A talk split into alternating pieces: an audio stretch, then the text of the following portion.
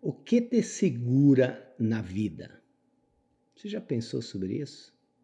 Não é o medo, a necessidade de segurança, o sentimento de incapacidade, de não ser bom o suficiente? E de onde vem tudo isso? Quer filosofar sobre isso hoje? Então, bora lá. Pense na voz na sua cabeça. O que essa voz faz? Essa voz nunca para, certo? Ela compara, comenta, especula, supõe, julga. Ela julga tudo o que a gente faz, o que a gente deixa de fazer, o que a gente sente, o que a gente não sente, o que os outros fazem ou deixam de fazer. Ela fica o tempo inteiro tagarelando e fofoqueando na sua cabeça. Não é mesmo? E o que acontece? Por que isso não é bom? Porque com o tempo nós passamos a nos identificar com essa voz. Nós nos tornamos essa voz.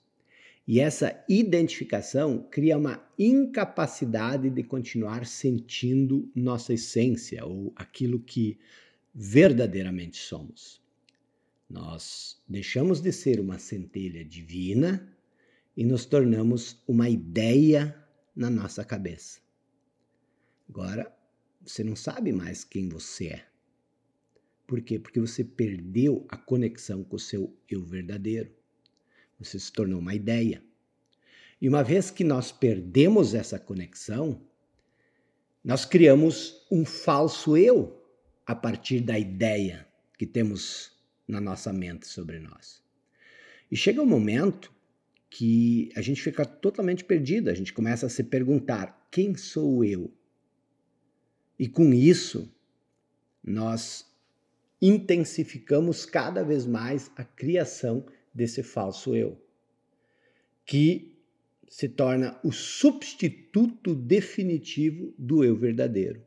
E a separação com o nosso eu verdadeiro, com a centelha divina que existe em nós, cria na nossa mente uma sensação de vazio, de abandono, de incompletude. E aí começa a bagunça. Por quê? Porque a mente começa a buscar coisas no mundo externo para suprir esse vazio.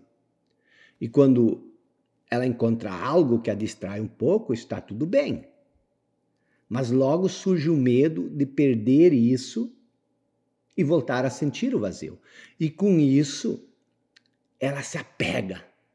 Ela tenta controlar, criar segurança, criando ainda mais medo e mais insegurança. Eu gosto de fazer uma analogia entre esse processo e a parábola do filho pródigo. O filho pródigo, ele vivia num mundo de abundância e plenitude, na casa do pai. É como nós, quando crianças. Um dia, ele decide deixar a casa do pai. Ele diz: Dê-me a parte que me pertence. E depois ele sai. Ele abandona a vida de abundância na casa do pai e se aventura pelo mundo. Alguma semelhança? Somos nós quando decidimos usar os nossos dons divinos, a nossa herança divina, para criar um eu na nossa cabeça, uma ideia, um eu à parte do que somos. E com o tempo, o filho pródigo perde tudo e se torna um mendigo, como nós, que paramos de usar nossos dons e começamos a mendigar por migalhas de prazer, de aprovação, de insegurança e amor. E o filho pródigo, inclusive, esquece quem ele é, como nós. Nós não sabemos mais quem somos. Até que, certo dia, alguns mensageiros aparecem e dizem a ele: Você não se lembra mais de quem você é? Você não sabe quem é seu pai? Você não sabe mais filho de quem você é. E então o filho pródigo consegue se recordar da sua essência, da sua origem e começa a jornada de volta para a casa do pai. E quando ele retorna à casa do pai, o amor que ele encontra lá é ainda mais intenso e profundo de quando ele partiu. Por quê? Porque o filho pródigo recuperou um estágio perdido, a abundância e a plenitude. Sempre que a gente recupera algo que estava perdido, o nosso zelo por isso passa a ser maior, ele passa a ser no nível mais profundo. Um exemplo, quando a gente tem uma relação muito próxima com a natureza, na infância talvez, e depois a gente perde essa relação, quando a gente a recupera, essa relação se torna ainda mais profunda, mais significativa, ela se torna praticamente algo sagrado. E esse é o teu propósito interior. Retornar à casa do Pai, ou seja, recuperar a conexão perdida com a sua essência. E quando isso acontecer, você vai voltar a ter uma dimensão ainda mais profunda que você teve antes. Você vai chegar no estágio novo, no estágio de consciência onde o pensamento ainda será usado, mas ele não terá mais controle sobre você.